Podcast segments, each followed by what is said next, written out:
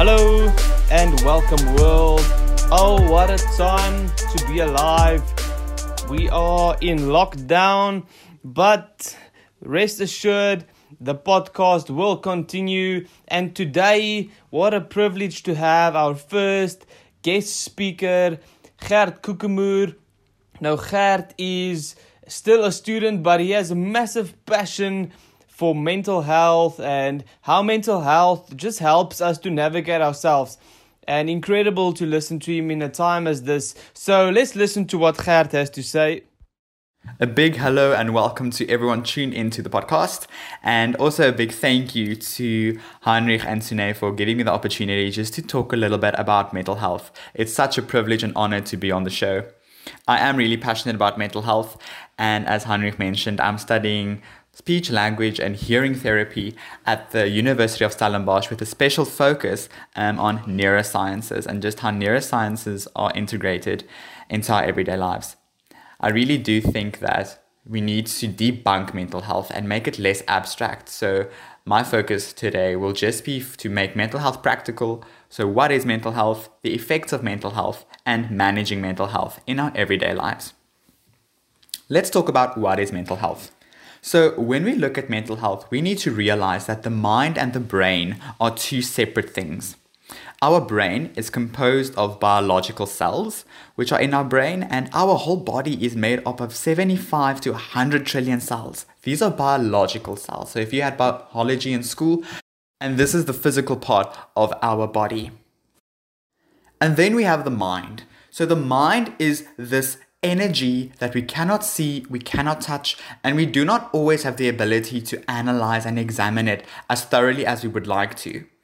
And we need to remember the contrast here that the brain is kind of the tool that the mind uses to operate. So the mind is this energy, it uses the brain, it uses these cells to build neurological structures in your brain. And these are called neurons. Our brain is made up of millions, trillions of neurons that hold our habits, our lifestyles, our personalities, our values, thoughts, and ideals, and so much more. So, this is mental health. This is where it kind of starts. So, mental health is our emotional, social, and psychological well being. So, your emotions, how are you feeling? What are the emotions you frequently feel? Um, are these emotions good for you or are they bad for you? Do they make you feel nice or do they make you feel sad? Then we also look at social. These are your social dynamics, so your friends, your family structure. If you're a student at the varsity, so your university structure, relationships in your lives, and then your psychological well being. So now we're looking at your own thoughts, opinions, and feelings that reside inside of you. The effects of mental health really are so tremendous on our lives as they affect our everyday life. So let's look at just experiencing emotions. If you experience a lot of different emotions in a short amount of time, you really do feel tired. You feel that you are drained, you are not really in the mood for people, you might want to be alone. So, this is just that energy that is housed in your brain that is being exerted, and we call this psychic energy. This is the energy that your mind generates, and psychic energy um, is used through the brain and is allocated to your social interactions, your emotions. Um, also, like focusing, like when you're studying, a lot of psychic energy is applied to your academic work to be able to get it all into your brain and to remember what you have studied. Now, recent studies have shown that mental health really plays a big role on the development of mental issues. So, we're talking about depression, obsessive compulsive disorder, eating disorders, and so on. They all start at a mental health level. So they start small. Let's take a look at depression.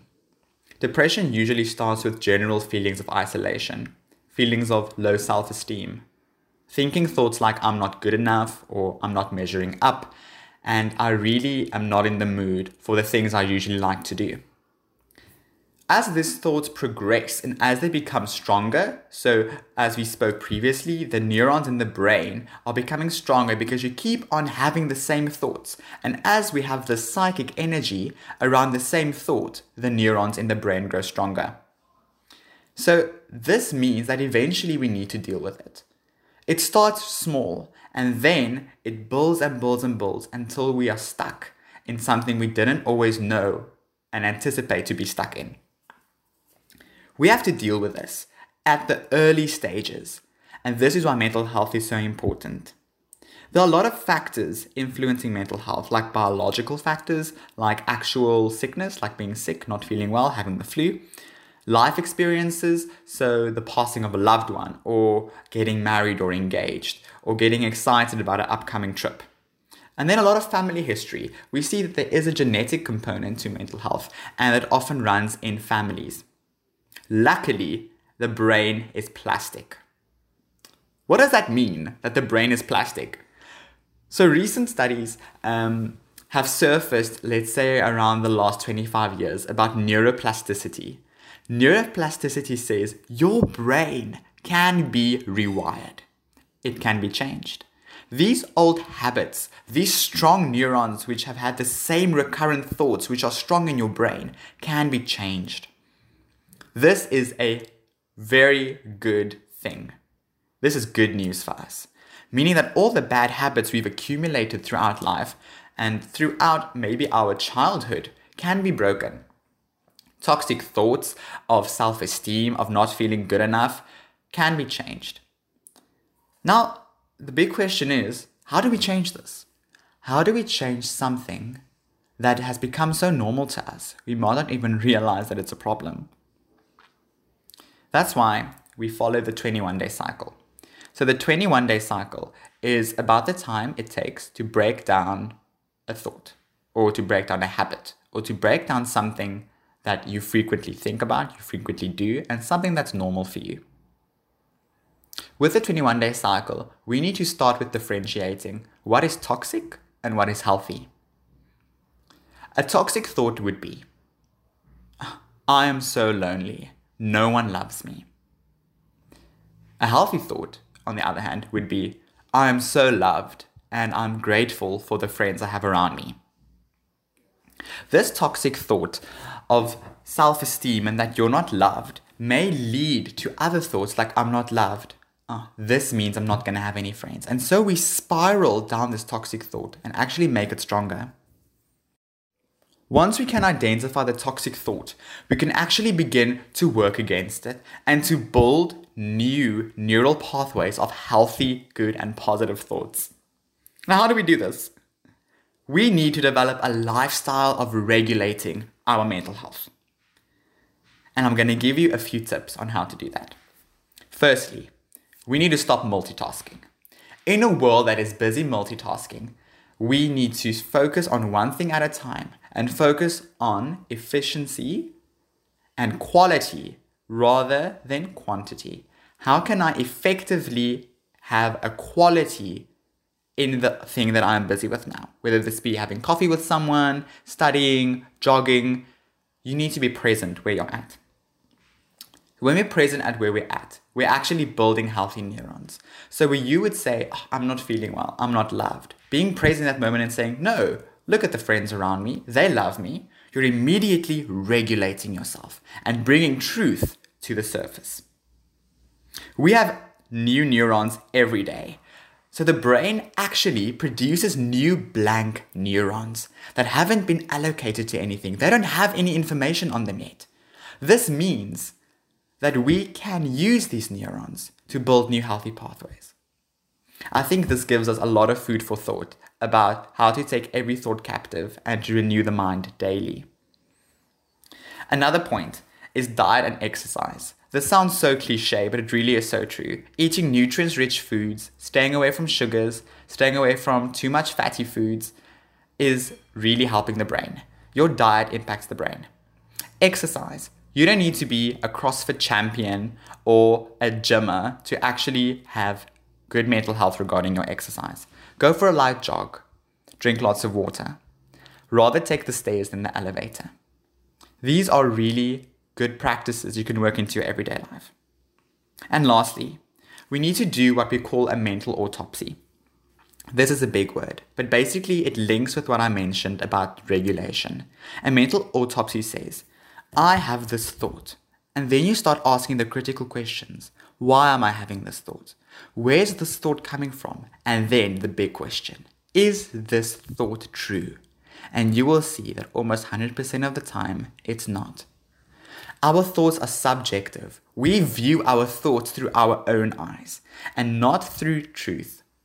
So if you have a toxic thought or you're experiencing distress, don't hesitate to reach out to a friend or to phone someone who loves you and who you love and to ask yourself the critical questions of is this the truth? We need to be intentional with this to regulate and manage our mental health. In a nutshell, mental health is very, very important. It has a big effect on our everyday life. And by regulating ourselves, looking at our lifestyle, and asking ourselves the critical questions, we can manage our mental health and work against toxic thoughts and build healthy neurons in our brains.